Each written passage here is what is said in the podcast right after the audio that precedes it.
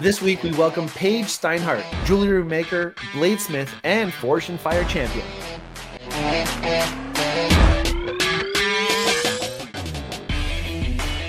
Hello.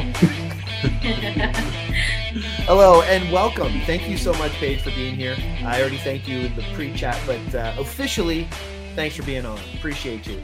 Um, oh, thanks for inviting me. Oh, you're very welcome. Uh, before we get to talk to Page, because uh, we've got a lot to talk about, I just want to say hello to Aurora and Mark. It's been a long time since we've been able to get together and do this. Um, but hey, guys, how you doing? Aurora, what's up? Where are you? You're in a new space. Yeah. Um, so I am at conference. Um, I'm a manager at Henry's, for those who don't know, and uh, we're having our uh, annual managers conference right now, and uh, I just had dinner, and then we were about to go play games like board games and stuff. Um, but I decided I was going to run up here first, and then uh, nice. uh, go do the games after. So. Yeah. I did. I did make it to one or two managers meetings, and I know that uh, there's a lot of activities that go on when it's all said and done. So, thanks for yeah. taking the hour and being here. I'm sure you'll get to go and do all that later and have your nice mm-hmm. early wake up tomorrow and have a great time being yeah. like super tired all day tomorrow. And... 7 a.m. start. Yay. Right. Well, thanks, thanks for being here. Appreciate it. Uh, Mark, I know you and I have talked a lot about getting a bladesmith and talking to somebody who knows how to move metal on our We show. have. We have. I'm, I'm very excited. Uh, I wasn't going to give up this one. This is uh, a show I really wanted to be on. Awesome. All right. Well, let's get to it. Let's start talking to Page and finding out um, that whole creativity thing. Again, the whole point of our show is to talk to folks who have been able to uh, be creative and turn that passion and that creativity into something that they can do every day. Uh, nothing to me is more important than doing what you love and loving what you do. Uh, and would you say that applies to you, Page? Do you love what you do and do what you love? Most of the time.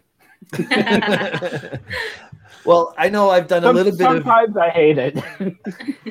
I can imagine. I, we've watched Forged in Fire, and we should mention that you won Forged in Fire, uh, season four, yep. episode six, I believe. Correct.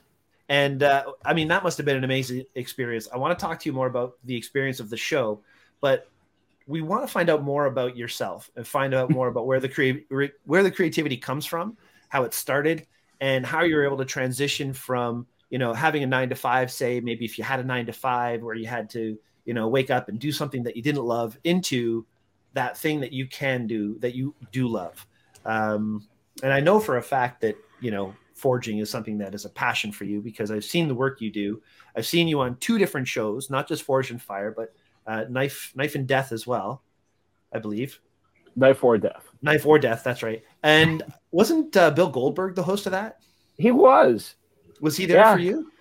Oh, absolutely. Yeah, him and uh, Tu Lam and Travis Wuertz was the guy who uh, tested the blades to make sure that they were actually safe to use before going out on the course. Well, of course, Bill Goldberg's the first guy I go to from the wrestling world because that's, that's what I do. I do the, the pro wrestling photography. Um, oh, okay. I was yeah. I also was a commercial photographer for a while. I know, and I saw that too. So, okay, let's get to that. Let's talk about that. Is that what you did uh, your first kind of a career, or what was your first official career? Because I know when I sent you the email with the questions, you sent back, "What career?" yeah. So what, what would you call that? Well, I got into photography. Oh, I watched Star Wars when I was 11 and got hooked on special effects and all that stuff. I wanted to be a cinematographer. You know, I wanted to be the next John Dykstra, um, you know, the guy who actually did the special effects for Lucas. Um, yeah, I, re- I wanted to create magic on film, and I couldn't afford to uh, get into cinema because at the time, you know, movies were actually done with a camera that rolled like you know silver halide coated cellulose embedded in gelatin um, at obscene cost. Mm. So I figured out how to do it. You know, I, I started getting into still photography and just trying to do the kind of composite stuff that he was doing, um, and the still camera thing. And uh, while I sold my soul to the yearbook for a year selling ads to get access to a camera, and then uh, after a year of selling advertisements uh, for the yearbook, I was allowed to use a camera. Six months later, I had two state fair blue ribbons and decided, hey, I should. I'm probably pretty good at this thing. I should do it for a living. I was 14 at the time, Nice.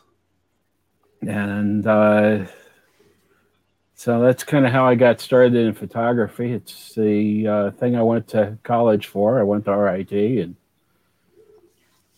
I've noticed with a lot of the photographers that we talk to, there's always another creative interest. There's always a music you side. just you you just kind of blanked out.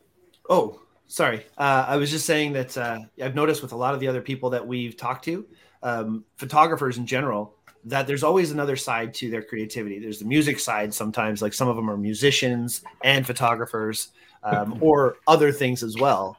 So there it is. Oh, a little Gibson SG going on there. So let's talk about that because one of the photos you sent us, you're playing a flute.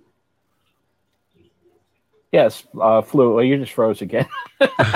Brian, Am Brian, I- you're freezing all over the place. Is it Am I just Brian freezing freezing, or is it all of us? I have I have no connection issue with any of Uh, you guys right now. Uh, Aurora did blanked once. Brian has frozen multiple times. Uh, Well, Mark, uh, you've been fine so far. Oh, well, there you go. Which is Well- odd because my wife is streaming something in the other room. So we, we're not really streaming much here, so Yeah. hopefully it, it's not going to continue. yeah, nobody's Um, glitched for me since I restarted my system earlier. So It might be your side page, might be, Yeah, but we'll get through it. We'll get through it. yeah, we'll get through it. it. We'll- Oh yeah, Cool. I, I play electric flute. I walked. Uh, I got into uh, listening to Jethro Tull. ele- Uh, electric flute, like rock and roll flute, flute. like Jethro Tull. Okay. Yeah. Okay. What, Uh, what's electric flute? I'm very curious. um, Have you heard Jethro um, Tull, Aurora? Yeah. No. Okay, so we'll we'll do a Little. Uh, we'll have to do a, an introduction, and we'll get uh, Aurora into some Aqualung. uh, yes. I used okay, Okay. so this is a little known fact to me about me. Throughout high school, I played the flute. but you don't Oh. know about electric flute. Well, now I you will. did not. Whoa. this that's one so has this one has a Barcus-Berry pickup stuck in the head cork, and that goes to a typically when I'm playing out, that goes to a preamp on my belt, which goes into a wireless, which goes into an effects rack, which uh, then goes into a wah pedal, and that goes into the PA. Cool. Okay. Okay. Quite a setup. That's So you can completely control it and get the Oh get yeah, the, the wah going and everything. Oh, that's awesome. yeah. Actually, flute with wah works really well. Flute with a fuzz pedal, not so much. Uh, you really need a chorded instrument to make fuzz work, but uh, it sounds great with a wah, a little bit of echo, and Super I cool. I roll the highs right off because otherwise it can just cut right through you. Wow. Yeah, I guess so. I also I also do that with my fiddle. oh, and the fiddle. And the fiddle, Yep. of course, of course. Yeah. So you, you kind of remind me of my mother a little bit because she plays Uh-oh. everything. No, in a good way. My mother plays everything. She plays the banjo and the piano and the mandolin, and she played the flute. She played the violin. Like it's ridiculous when people can cross over so many different things. I didn't get that. I I hit things with a stick. That's that's about the best I could do. Um, but no, my mom and you apparently have this ability to play everything. How, did you take lessons and everything? I started piano lessons when I was five. I think that was close enough to when you know people normally learn languages that I learned music as a language. Yeah, that the Okay. language centers engaged with uh, with the, sorry, I just had Calypso walk underneath me. Uh, Calypso is my tortoiseshell cat, by the way. Oh, the- Torty. Come on, Calypso. We had a Torty for 22, 23 years. See if I can coax her. Come on. Nope. Meow. Oh, nope. I heard it. I heard it. it. yeah, she she talks a lot. Yeah. So uh, yeah, I started learning piano when I was five, and uh, so I think I developed it in my language centers. Um, so it just became part of what I am, uh, the music It's and how you think. It's just how you think. Yeah. Yeah, which was great for just you know kind of intuitively any any mu- in, musical instrument that has a linear way to get to the notes is kind of intuitive to me. But anything like brass, where yeah, I'm trying to do this and yeah, make twelve notes and plus octaves, I just don't get it. My brain doesn't work with it, and it made it actually harder to learn some of the more advanced stuff because you know the the relatively simple part of the music, the structure, the playing, the knowing what to play came so easily that it got kind of hard to kind of hard to do the, the, the tricky academic stuff because I didn't have to study to do the easy stuff. Hmm. Yeah, my wife Okay. my wife jokes about how I just walk on stage with somebody and they start playing and I just know what they're playing. That's pretty cool. That's a talent I wish I had. I, I can barely play guitar, and uh, I play it because I like it, not because I'm good at it. But uh, you know, definitely. So, so you do you actually play with a like a regular group of people in, in a band or or shows, or is it just something you do as a hobby? Um, I'm sort of the optional third member to a modern folk duo right now. Okay. If they're if they're doing a gig that is within reasonable driving distance and I'm not otherwise committed, I'll run down and just kind of just kind of step in. Uh, I Do it used to 'cause be you part of it. the yeah. Yeah, I used to be part of the house band for a bunch of open mic sessions in Rochester, New York, before I moved to Syracuse. Um, Okay. it's been a little hard connecting with the music scene in Syracuse. It's kind of closed. Okay. But yeah, I've done electric flow or electric folk. I've done Celtic. I've done heavy metal. I was part of. I was front man for a heavy metal group in the early '90s down in Ithaca. That got a song I wrote on local airplay. Nice. Yeah, Very cool. Very cool. It's awesome. Yeah, I mean, boredom is dangerous. Oh, geez, that's interesting because this whole past couple years, I mean, have you had that boredom come back? Have you been doing things that you didn't normally do creatively? Um, it's kind of hard to say. Um, going on Forged in Fire really pushed the boundaries of what I thought I was capable of doing. Uh, it it kind of pushed me beyond where I was ready to go. It made me go there anyway, and I realized that I was able to do it. Um, so between the you know between pushing the boundaries of what I'm capable of and opening up my options and giving me a whole new audience, I've uh, I've been crazy busy. Nice. So is is it all um, like metal work that you're busy with, all the forging and knives and swords and things? Uh, it's uh, yeah, it's knives and swords. It's uh, making jewelry. It's making crowns. Um, in the medieval society that I'm also a member of, uh, they call them cornets. Um, Okay. Unless it's actually on somebody who is the king or queen uh, of a kingdom, um, then it's a coronet. I actually have one of them. See if the headphone will reach all the way back there without uh, knocking the computer off the desk challenges challenges of live podcasts and uh oh yeah I'll see Oh, some very cool. Wow. cards, so. I didn't know where this interview was going to go, so I just bought a, brought a whole bunch of props with me. well, we tend to go all over the place. So Yeah, yeah, it's we- good that you did that. Yeah, we squirrel, squirrel quite a bit. we do. So I hear a cat. I don't see the cat. That makes me worried.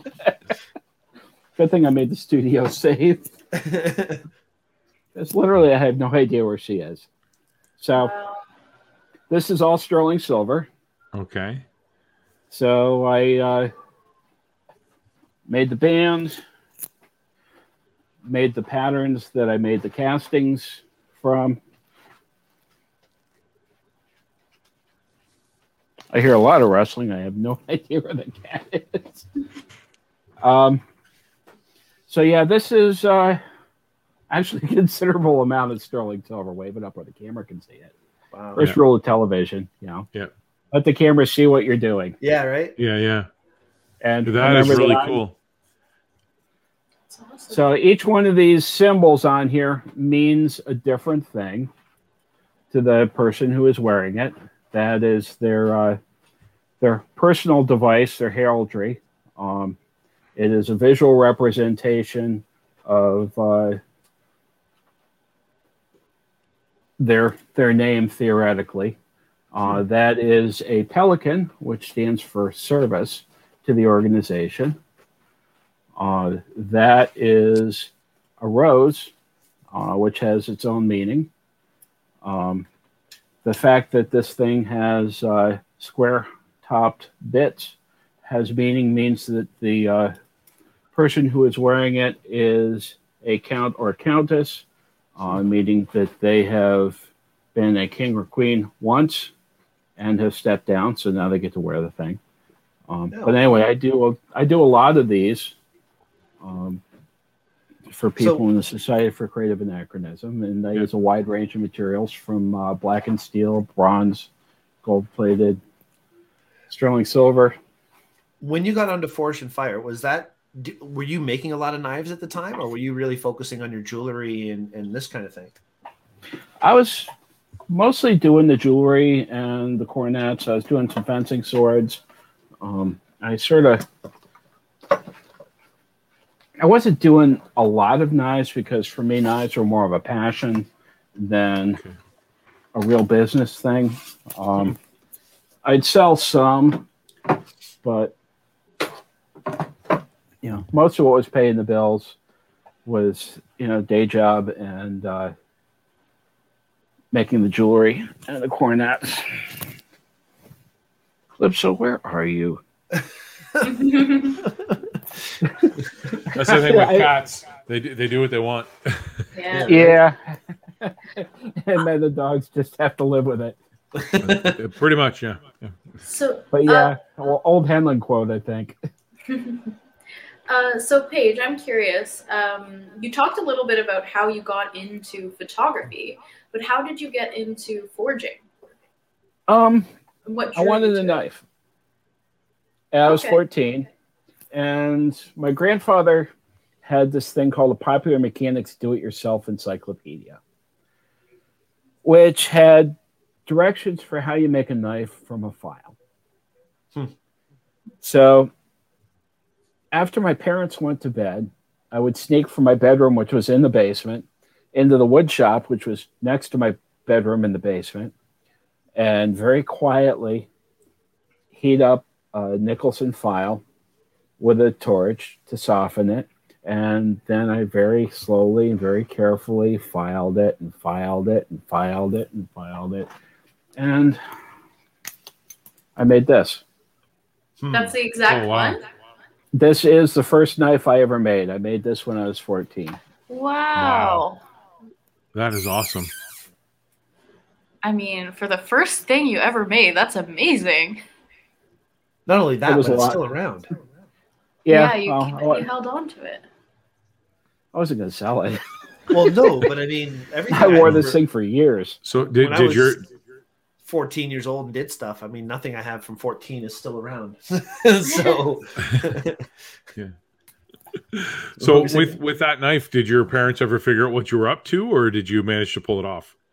Uh, I kind of pulled it off. Success. I'm, I'm not sure at what point it became public, but I've always wanted to. oh, I shouldn't say I've always wanted to. I started watching Forged in Fire in season one, and I was just absolutely enthralled. I, I didn't know it was a thing. I didn't know you could do that. I did. People actually make. I thought they were made in a factory. Like I didn't know anything. You know what I mean?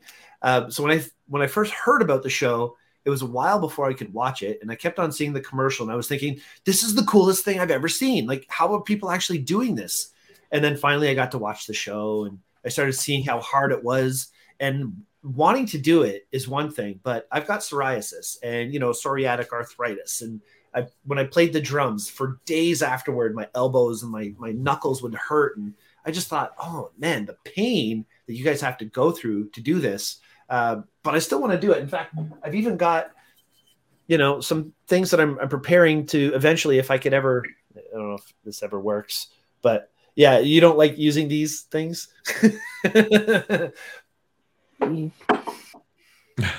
everybody everybody I know who starts off forging gets a spike and railroad heats up. spikes are really not the best thing to start Well, with. they're A lot of people metal, love right? them because they look like knives, but they're actually harder to forge than real blade steel.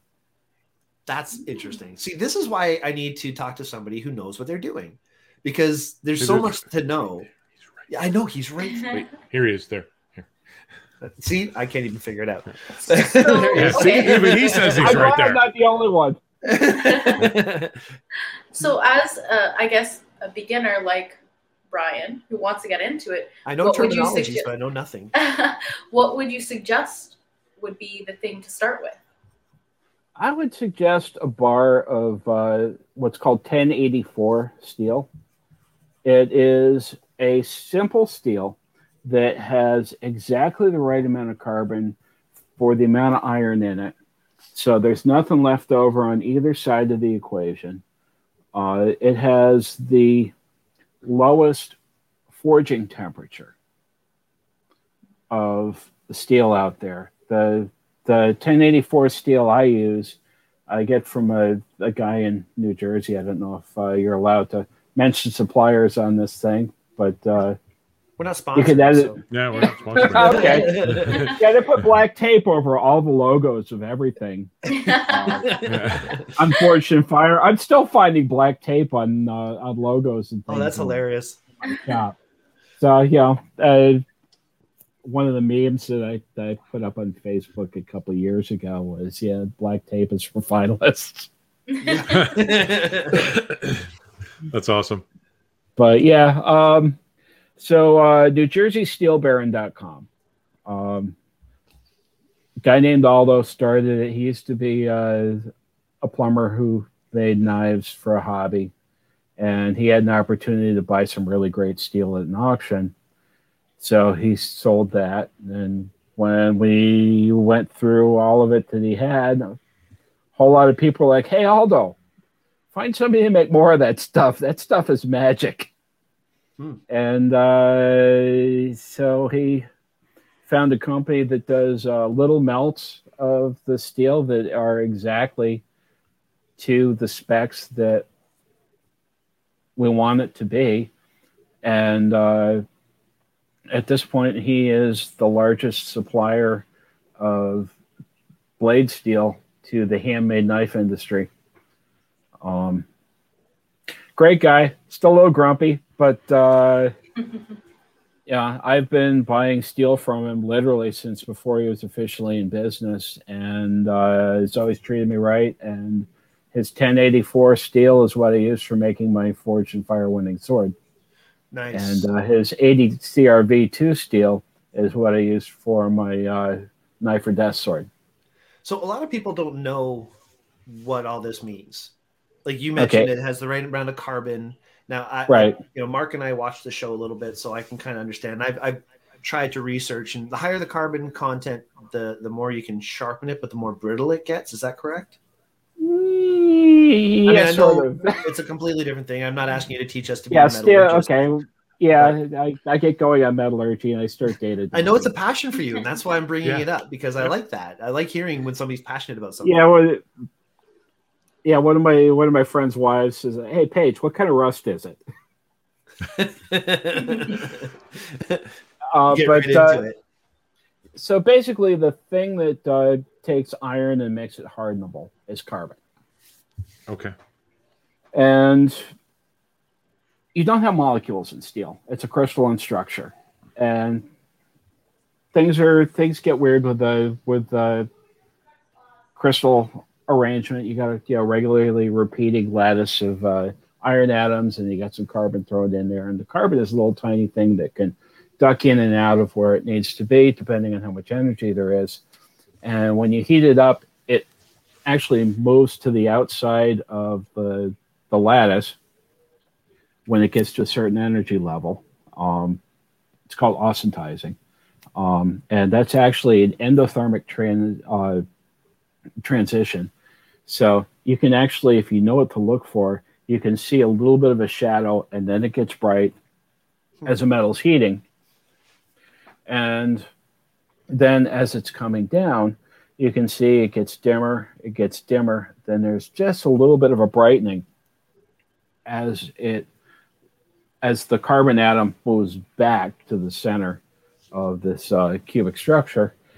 And so that right there is the critical point at which you get your transformation. If you bring it to just above that transformation and then quench it, the iron lattice goes, and the the carbon gets stuck, kind of on the edge. That makes a whole lot of tension, but that makes it hard. Keeps things from sl- keeps the iron from sliding over one another, and uh, at that point you got what's called martensite. The martensite is the strong, hard structure, but it's also in its untempered state extremely brittle. So what you want to do is you want to take just a tiny bit of that strain energy out by heating it back up to usually I like around 400 degrees Fahrenheit. Let it sit for a couple hours and just let that strain energy dissipate just a little bit. You get to keep most of your hardness, but you take a lot of the a lot of the brittleness out. And so So- that's hardening followed by tempering. Okay. And 400 degrees, I mean, that sounds hot, but compared to an actual forge, it's like what, 1200 degrees or something? Uh, higher than that. Higher than Actually, the uh, yep. So I typically run my forge somewhere around 18, 1900 degrees Fahrenheit. Uh, when I'm doing hardening, uh, I'll set my electric kiln for between 1475 and 1525 Fahrenheit, depending on what steel I'm dealing with. Um, let everything come up to whatever that preset temperature was. Some of the more complex steels, I have to give it a little bit of time at that temperature to allow some of the alloying elements to come into solution. 1084, one another reason why I recommend 1084 to uh, to beginners, although it actually makes really great blades. So I use it for a lot of things, including my Forged in Fire sword. Um, you don't have to spend really any time at that uh, austenizing temperature. Once you get there, it's pretty much good to go. You can quench it. Um, you don't need fancy equipment to hold it at a temperature and then ramp it to another temperature and all that. You just bring it up to uh, between 1475 and 1500 degrees, quench it in a fast oil, and then once it's come down to room temperature, wipe it off, throw it in an oven, temper it for 400 at 400 degrees for three hours, and you're good to rock and roll. Awesome. Very Awesome. cool. So, Mark, when you get that uh, forge in your backyard, Uh, there's space. There's space. Where's the been talking wind? Where's the wind? It's out there. I, I, ha- I have a, a an outbuilding that's not attached to the house that's far enough from the house and the neighbors that we could happily set something up back there and pound on metal all night and nobody's going to complain. However, I split wood for two hours yesterday and my arms are killing me. They're on fire. I hand forcing a story out for Right, 50, that's- uh, That's what I 45 mean. That's what I mean. Um, so, a question about the the sword. So, I, I'm I'm seeing the show notes here, and I, I have to ask. So, the note says starting over, totally improvising a store a sword out of leftover scraps of steel with less than two days left on Forged in Fire. Can I got to know the story? So, Okay, so when you when they send you home to your uh, your you know to your uh, forty five hours in in my season, they've shortened it up by ten hours, so now it's thirty five hours of home Okay. forge time. yeah, because 45 was just way too much. Right. Yeah. Yeah, people are pulling off, people are pulling off hail marys like mine. Wow. Um, but they, uh, yeah, they send you, you know, you have the option of using a piece of steel that's, you know, pretty much equivalent to what Mr. Baker used to make the final weapon example. So, and, and, and this has come out as public knowledge from the judges, so I can actually talk about it. okay, yeah, because there'll uh, probably be a lot of things that you can and can't talk about. So, if there's something you can't talk about, Right. you yeah, yeah, Yeah, yeah. Just it's Unfortunately, mo- most of the stuff that, uh, yeah, most of the stuff that uh, people ask about, the judges have actually already answered on uh, one or another, of the, another of the the numerous uh, forums and uh, fan groups. Mhm. So, you know, once something's public public knowledge, there's you know, there's really not a whole lot of whole lot of secrecy left around it. But uh, yeah, so anyway, uh, they sent me uh, sent me home with a piece of 5160, which uh, apparently is what Dave used to make the uh, example sword out of. And I was working it by hand. I didn't have a power hammer or a press. And 5160 uh, has chromium in it. It moves really slowly. And I was trying to get you know, four and a half or so inches. I know you guys are in the metric system, but uh, We're good with inches. 25.4 okay. Actually, we use both. We really use both. Yeah, Yeah. see, doing the math of 25.4 uh, millimeters to the inch in my head, yeah. Um, 100 plus millimeters. Um, anyway, trying to get four and a half inches wide out of this two inch bar, uh, hammering it by hand. I, I was getting close, I was getting close, and I watched a quarter of an inch of width just fall off as oxidation because Oh. it taken me so long to get there that I had literally oxidized a large portion of the width that I needed to hit parameters. And I got to the point where it's like, okay, uh, I'm not sure I can make this work at this point. Do I continue to try to beat a dead horse or do I panic and just try to hand something in?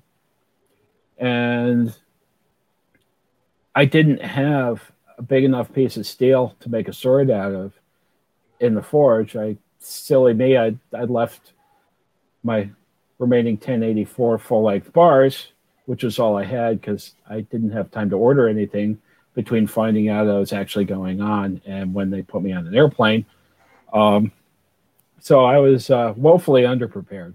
Hmm. Literally, I got there, I got back to the the forge, and the welding forge that I used, the refractor was still wet because it was February and there's no heat in my shop. And uh, I had literally poured it the day before I got on the plane. So I had to actually cure the uh, refractory before uh, I could use it um, during my Horb Forge time. I also uh, had to wire in an electronic uh, temperature controller into uh, So you're still the building outlet. the forge while you're. I, I'm. I'm still literally building equipment during my 45 hours of home time because I had no time to repair And I didn't expect to actually make it that far. I got home on a Friday and the camera crew started on Saturday. Huh. Jeez. So that's Wow. how it goes. You're you're you're you're competing in the place, and then all of a sudden you go back home, and boom, you're you're. I, I always wondered about that. It's like, is there? Uh, yeah, kaboom.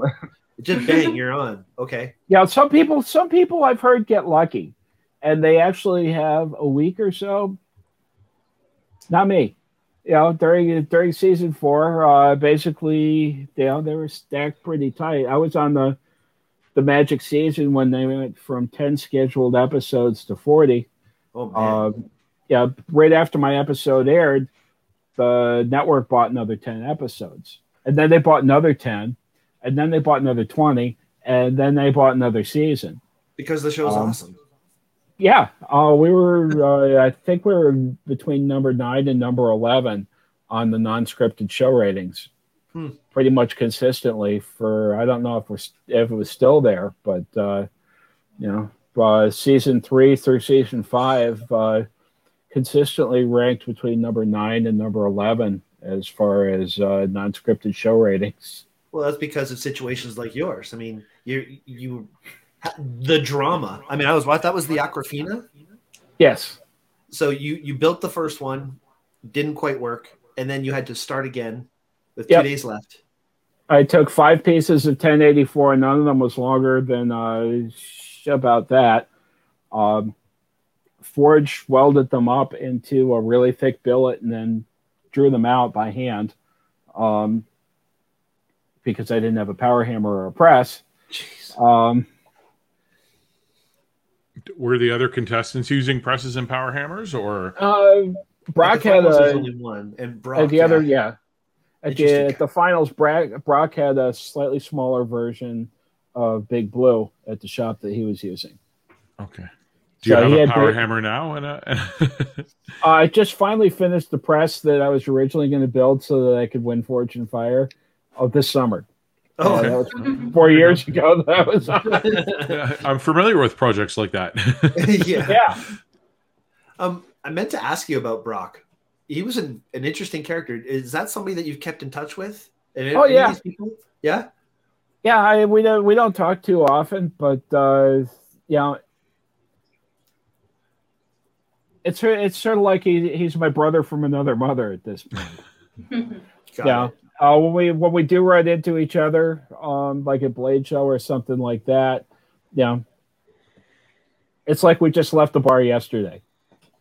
I've seen it a lot on the show where you know there's a lot of camaraderie, and I always wondered if that was genuine because obviously sometimes there would be and sometimes there wouldn't be. There's always exceptions, but um, with with your episode, I remember watching it thinking, I wonder if they still keep in touch because Brock was a definitely a, a creative. I mean, he wore leathers and he had his his little what was it, a flask or something that he had with him. Oh yeah, drinking horn. Yeah, he, uh, drinking horn. yeah, he wore chainmail. He wore uh, the drinking horn. uh, he, he's uh, he's a Ren Fair blacksmith. What does he that does mean? a couple different Ren fairs. oh, okay, okay, Okay. gotcha. Renaissance fair. Yeah. So uh yeah, he his his normal work clothes are you know some sort of a Renaissance fair costume. And uh he's he's got this huge personality. He's a great guy. Um after after I won, we were you know wandering around uh wandering around Queens killing time before uh you know, because we we weren't we weren't going to be getting on the airplane till the next day. So it's like, all right, we won, we got dumped back in Queens. Now what are we going to do? yeah, and uh, yeah, it's Sunday afternoon. Everything's pretty much closed. We're wandering around, and uh, stop into a burger joint, and uh, yeah, I left the table for a minute. Brock paid the bill. Even though I'd just beaten him out of ten thousand bucks. Oh my god! Uh, Wow. Yeah, I probably Yeah. wouldn't have done that. Yeah, nice guy. he's, he's truly a gentleman and uh yeah i have uh absolutely nothing bad i could possibly say about him Good. uh he made one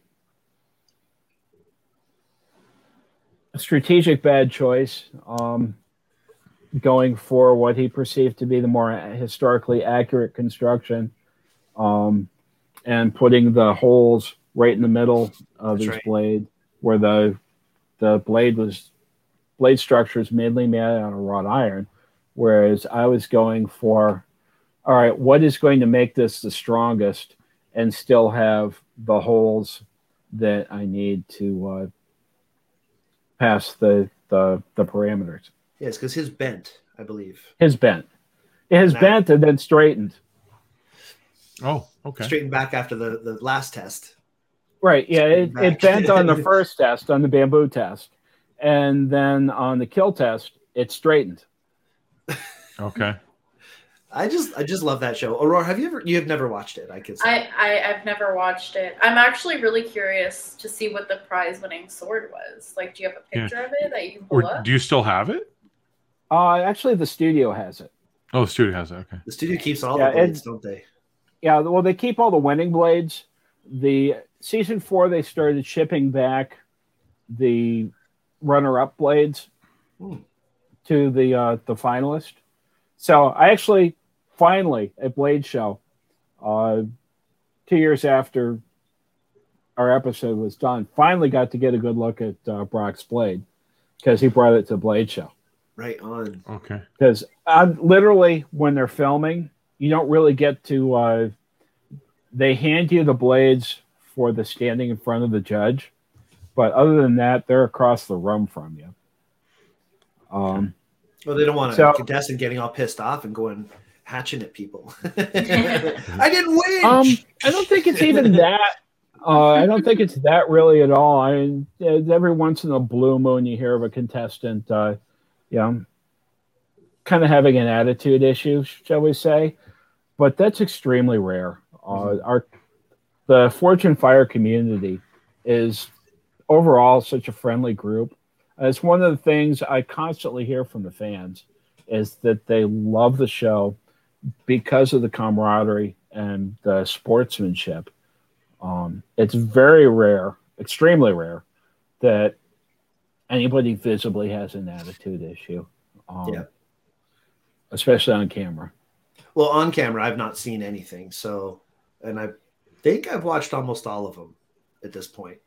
Uh, big fan, big big fan. Definitely want to try it. And I won't be using these now, unfortunately. Well, you- there's other go things you can use those for. I'll Yeah, put it back good. at the railroad. Yeah, yeah. Get somebody to show you how to weld and make a hat rack with them or something. okay, cool. Um, I think we're about at Oh, the point of of. the- oh yeah, Oh, show us. hold on, show us something. Oh, Ooh. ooh, cool. What is Nice. that? this is a mermaid cutlass. Um, bring a little bit of light over.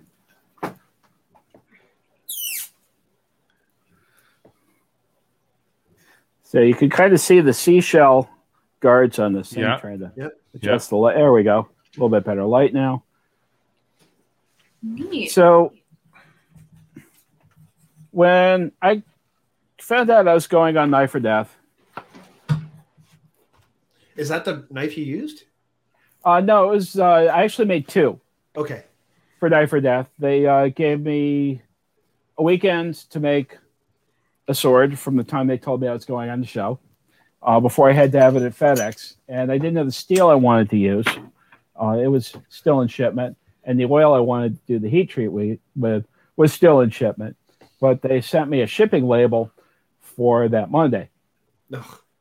So I made uh, competition falchion version one, sent it off to them, and then the following weekend, when the steel I actually wanted to use for the sword and the heat treating oil came in on a Saturday, I was like, "All right, I have my steel now. Can I make another sword?" I heard nothing. I heard nothing. Then I got a shipping label for that Monday. Oh, nice. Wow. So I had 14 hours to make that sword, and that was the red-handled sword I sent you guys a picture of. That uh, was the one I used on Knife or Death. But so the uh, the blade that I made first and sent them never got used.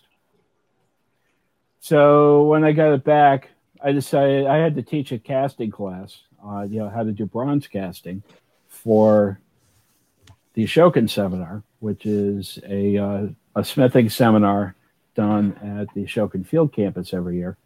Um, formerly of New Paltz, now it's actually owned by the Ashokan Foundation. They do amazing work there. They they host the inner city kids for you know wilderness nature retreats and teach them a whole bunch of things. But that's sort of a side thing.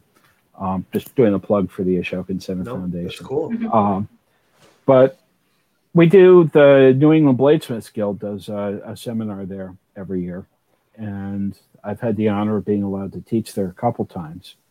Um, and so I was teaching a casting class, and I figured, all right, well, I'm going to cast a help for this cutlass. And my stepdaughter was really into the Little Mermaid, so I cast a you know seashell guard on it, and uh, went with a mermaid theme, so it's the mermaid cutlass. Nice. Very cool. Uh, things like that are what make it mean more. I mean, obviously, it's for your daughter and for something that's super important. So, love that. Yeah. Um, what's your favorite kind of blade? Um, sharp. the one that works, one that Nice. doesn't break. Nice. Um, I don't know. I've uh, yeah, I'm a fan of swept hilt rapiers. Um, I got into fencing in the Society for Creative Anachronism. Did that for years. Make swept hilt rapiers for for that. Um, I also love cutlasses because you know pirates and yar and, Mhm. and all that. Um, So you like the big, the- the big blades. yeah, well, actually, cutlasses aren't that big. I just did a boarding cutlass uh, over the summer that the blade on it's 15 inches. Oh, okay. Oh wow. Okay. Well, I guess So on the- a ship yeah. you wouldn't want anything too yeah, big. close quarters. Yeah. If you've ever been on a sailing ship, I mean, I got married on a sailing ship. Um, Okay. but the passageways Cool. below decks are uh, pretty tiny. Yeah, Our you don't want to be trying to. ship right now. he's he's on a cruise as we speak. Uh, yeah, I got I got married on uh, the schooner Lewis R. French, uh, the oldest windjamming schooner in the Maine windjammer fleet. Um, nice. Wow. French is, I believe, at this point over 100 years old. Hmm. And uh, absolutely fantastic ship. Yeah, Ryan is uh, not on such a cool ship right now. It, it is, but you know, not, not, not, it's a different kind of cool. A It's, different uh, kind of cool.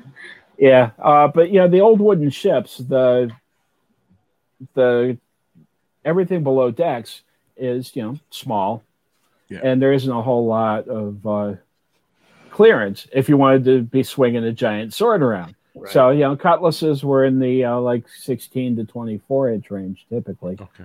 um, because you know you try swinging something 30, 40 inches long below decks, and you're going to get hung up on everything. Mhm, Right. mhm. Cool. Okay. That makes sense. And curve Um, blades cut really well. Yeah, they do. I like uh, kukri. My father has one that I'm I'm going to be getting from him one day. But uh, Ah. I Yeah, think I've only made one one kukri, and that was round one. that's what I was wondering. So I was actually expecting you to say something like that because everybody seems to say the kukri when you ask them. But that's uh, w- was that a pain in the butt or what? Uh, yeah, Yeah. I went on having watched seasons one through three, you know, expecting that I was going to be making signature blade and my signature, style. Yeah. and uh, I had figured out what part of the car I was going to sell, you know, salvage the steel from. Yeah, everybody goes for leaf springs, but usually those have a lot of cracks in them, things like that. If you go for the sway bars, they're typically made out of the same metal, but don't take anywhere near as much stress as a leaf spring does. So they're much less likely to have fractures, and nobody's going for them. Hmm. But then I get on, and uh, I got uh, Jason Knight, and I have to make Jason Knight's signature blade, which is the kukri, and I have to make it out of an inch and a half diameter piece of uh, O1 tool steel, inch and a half. Somewhere inch and a half, two inches. It, it felt like it was the size of a soup can. so I had to take you know this this piece of metal that was you know massive around and very short and stretch it out into a blade. A curved blade. To meet Yeah, Jason so Knight's out and then down for the kukri. Right. the big heavy front.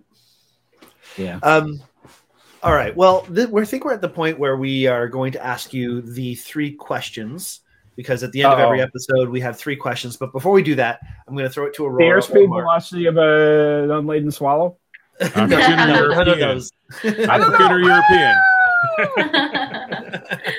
um, do you guys have any questions for Page before we get to our three questions? Mark, do you have a question? Um, you know what? No, I think I'm good. It's I'm just really interested in, in your answer so far. So I'm I'm looking forward to. The, I know the answer to one of the three questions because it's here in the notes, but the other two I I don't even think you know the question. So nope, not yet. Um, I'm uh, curious because you said you um, not only forge weapons like knives and swords and stuff like that, you do jewelry as well. I do. Uh, so like, oh, very neat. Um, so That was a how does that differ from the process of making like a knife or a oh neat sword? Oh wow, because very nice. Because jewelry is so delicate, right? Uh, in a lot of cases. in a lot of cases. Wow. Your camera Um, adjusts well for that. Yeah, right. I can't do anything with my camera, and it's focusing right away. I'm using I'm using a video camcorder with uh, an adapter to go from HDMI to USB, and uh, I'm Oh, using okay. a three I'm a thousand dollar photographer. camera here, man. This is like this, is- this should be working just right. Now, I'm now, not now, now I gotta is. try it. I don't know. Yeah, I know it's still on me. Never mind. Sixty nine ninety nine on. Didn't Uh, mean to take away from yeah, I've got. I've got three webcams as uh, as uh, as backup. So for doing the jewelry, so this is well. Hold up so the camera can see it. Light it so the camera can see it. So these little punches here actually become what strikes the metal in a lot of cases. wow. So it's much smaller. Yeah, uh, but they they basically act the same way as the face of the hammer. Um, so when I'm doing the when I'm doing the work, and now is now is where I find that uh, my my props are uh, astray. Okay, so this. This is a this is a piece for a cornet that I'm doing that is based on the the crown of uh, Anne of Bavaria or Bohemia or something like that that I photographed in the museum in Germany. Cool. So this started out as a piece of flat copper, and I put it in a bowl of pine pitch.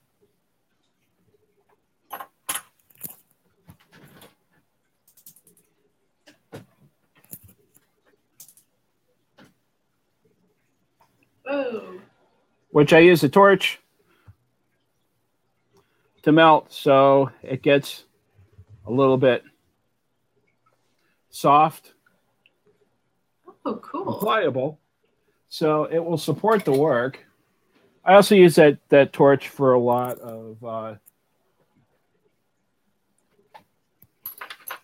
jewelry soldering, um, annealing, things like that. So I stick that in there, and if I was actually sticking it in to work it, I would submerge it so the whole thing is supported. Um, Wow. bowl's cold, so it takes a little while to actually get some heat going on it That is the coolest little torch. to loosen it up. But That is I so heat up neat. this surface, and it not only holds, but it actually supports the work and uh, allows some of the work to move and some of the work, the, the work that is not being directly pushed by the tool, to stay put. So Oh. now this is in there. Hold it so this can see it. Try to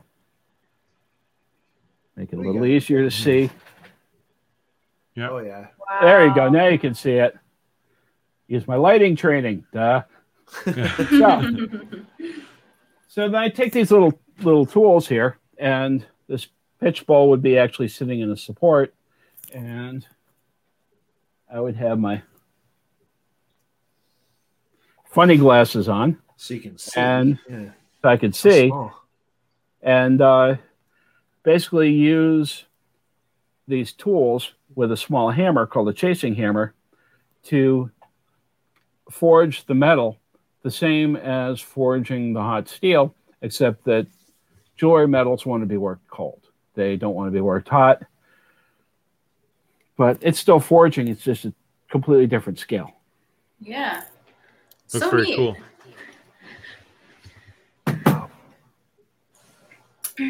I, I do show and tell. I That's like it. Love it. I like, used to I do- like show and tell.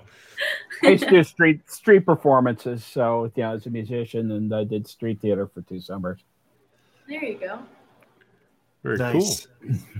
All right. Well, that was beautiful. Thank you very much for showing us that. Uh, Aurora, anything else you'd like to ask? No, no, that's awesome. Thanks so much. cool. Yeah, that was cool. All I hope it wasn't too much of a lunatic ramble. Nope. no, nope. no, Perfect. not at all. No. All right, so now we have to ask you the questions. And the first question you know the answer to. Um, the question that we like to ask all of our guests would be Would you like to issue a challenge, or what challenge would you like to issue to our viewers if they want to get into the same kind of career path as you, or just in general, a, challenge that you think would be good for anybody to take on? One of the well, it's sort of it's a two part challenge. Hello, cat just passed Yeah, by. there she goes. There's Dixie. So, I I have two challenges actually, because yeah, I could never stay focused on one thing. So, two challenges. One, take something that was uh, an important part of your past, piece of work you did. You may not be happy with it now. You may be, who knows? But go back and revisit it you know, revisit what you did, but not doing it as you did it initially, but doing it as you would do it now. About every 10 or 15 years or so, I take another stab at uh, this basic knife design. And, uh, you know, how would I approach a knife that, you know, basically is a current how I work version of this knife. That was the first knife I ever made, and uh, it's an interesting way to kind of keep track of how far I've come creatively, technically, um, especially technically. Mhm. Uh, but you know, going back to some of the some of the ideas and some of the design uh, concepts that drove the original piece, and how I would approach them today. That's uh, challenge number one. Uh, challenge number two. I tell my students that failure is one of the best teaching tools. Somebody asked uh, ABS Mastersmith Kevin Cashen uh, something about you know blades that uh, you know has has he ever made blades that didn't work? And he said something about uh, you know he's got a whole field full of them. yeah, doing uh, doing something that doesn't work is actually of great value if you use that to assess what went wrong and fine tune your process control so it doesn't go wrong again. So go to something that failed, revisit it with what you've learned since it failed. You know, start over and carry it through to completion. Love it. Those are both great examples, and it can be applied to in many different creative facets like photography, music, you know, art making, paint, like whatever. Uh, I, I think it can be applied to so many different things. That's awesome. I agree. Yeah. Actually, uh, when I'm teaching photography, one of the things I do is a technique I call as if aperture, shutter speed, ISO, focal length. It's a way of looking at an image, looking at how you created that image, and then kind of building up a, a muscle memory of how you did it and what worked and what didn't, comparing this one to that one. But reviewing the work you've done is really important. And yes, Dixie is now paying me a visit. There she is. And if I do this to her if for longer than a couple seconds, she will probably bite me. So I will put her down. so cute. there she is. She's a good girl. Yeah, so is the cat. Yeah, I'm surprised I haven't been visited by Cersei. She must be uh, she must be camped out on my wife. Uh, Uh, uh, because I'm in the right up middle. on top of her. I'm I'm in the middle of like her her her what I call the condo, so she can sit up there and look out the window, um, and the rest of the world. Uh, I'm just like a midway point that she stops off at once in a while. So just let her Sounds do her. about, sounds about right for a cat. yeah, yeah, just let her do her. Especially be- Tootsie. yeah, no kidding. Is yours crazy too? Uh, Cersei, absolutely. Yeah. I don't know. I think it's a tuxedo kind of trait. Yeah, they I don't know. definitely. They're she's got- cats. They're all crazy. She's got a bit of a psycho in her. Uh, but but the tortoiseshell, the tortoiseshell that we had, Angel, she was 22, 23 years old, whatever, and she was the sweetest little cat. Not a not a bitey bone in her body. And then this one, all bitey bones. Anyway, back to the questions. Uh, next question we have for you It's question Uh, three. something you're not familiar with.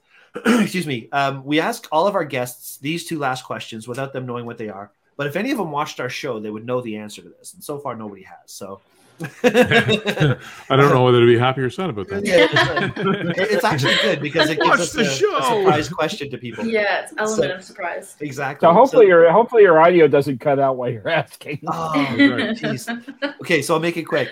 And if I do cut out, then Aurora can ask the question. What the question is? Um, what's he your doesn't jam? trust me. What's that song that gets you going every day? What's your jam? That that that tune that you can't skip forward past. That it just makes you happy every time you hear it. You give a five star rating every opportunity you can. Uh, it just makes your life better. Wow. Um, that's a tough one. Can't say Jethro Uh, Tull because that we've already talked about. I'd, I'd pick it. Um. Well, actually, I was thinking more in the you know, more more along the lines of like Deep Purple. Hmm. Um. You know, Very good. something like Highway Star. You know, Highway Highway Star is a get up and go rocker. Yeah, good too. Um, Yeah. you know, for for something really mellow, you know, and serious and introspective, but one of my absolute favorite songs, I'd go with uh, "A Child in Time." Who's that? Is that Deep Purple? That's also Deep Purple. Child in Time. I'm gonna look it up. Yep, and uh, yeah, if you want something that's just you know, just absolute boogie blues, um, "Lazy," off of the uh, the Made in Japan live album. I've Very worn out seven copies on vinyl of that album. nice. How many needles? That's the real question. Um, That's the expensive part. All right. So the, the last question of the night before we let you go will be um, a little different, maybe. I don't know. Um, I always start off the conversation like this. I say, in the world of photography, everybody tends to do these "What's in my bag" videos. Like, this is the cool stuff I bring with me when I do a shoot. Um, I don't really do "What's in my bag" kind of thing. I, I did one, and I don't know why I did, but it doesn't make a lot of sense to me what we like to find out though is what is important to you in your day to day. What tool of the trade, let's say, will you find um, you use more than anything else? And it doesn't have to be a physical tool; it could be anything. It just what do you find is a perfect tool that helps you in your day to day? wow. Uh,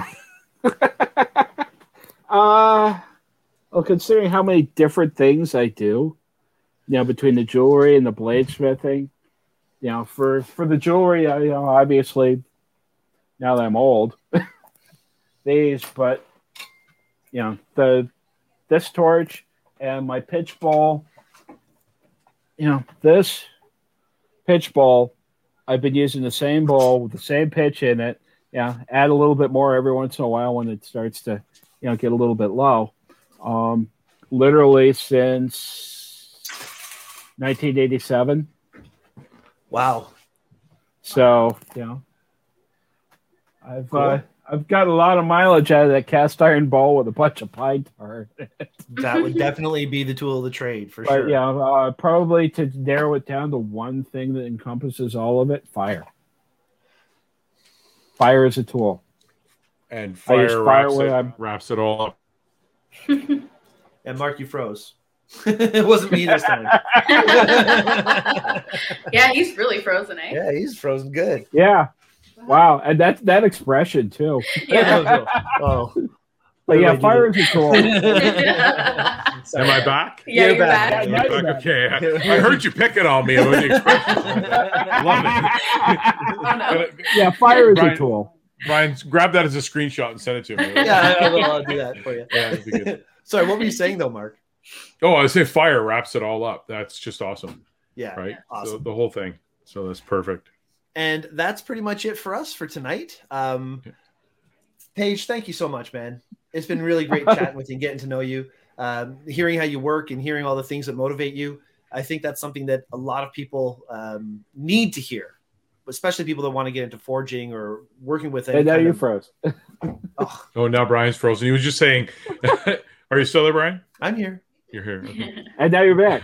Yeah, I'm And now you're back. Okay, perfect. Some perfect. sort of weird thing going on. Yeah, go But ahead. anyway. We should probably just like cut it and go. See ya. Before it goes from bad to worse, but, uh, let me uh, grab a. Oh, he's got something to cut it with. Perfect. There you go, slice. All right. All right. Well, that's it for us, everybody. Thank you all so much for watching. Uh, Aurora, thanks for coming during your managers meeting. Appreciate that. That's awesome. And Mark, as always, thank you, sir, for being here. Page, one last time, thank you very much. I look over here because my screen's over here, but I'm really talking to you. Uh, appreciate Hey, you for, for Stay doing this. sharp. Sharp. Perfect. Love it. Take care, everybody. Bye bye. Take care. Thanks, Page.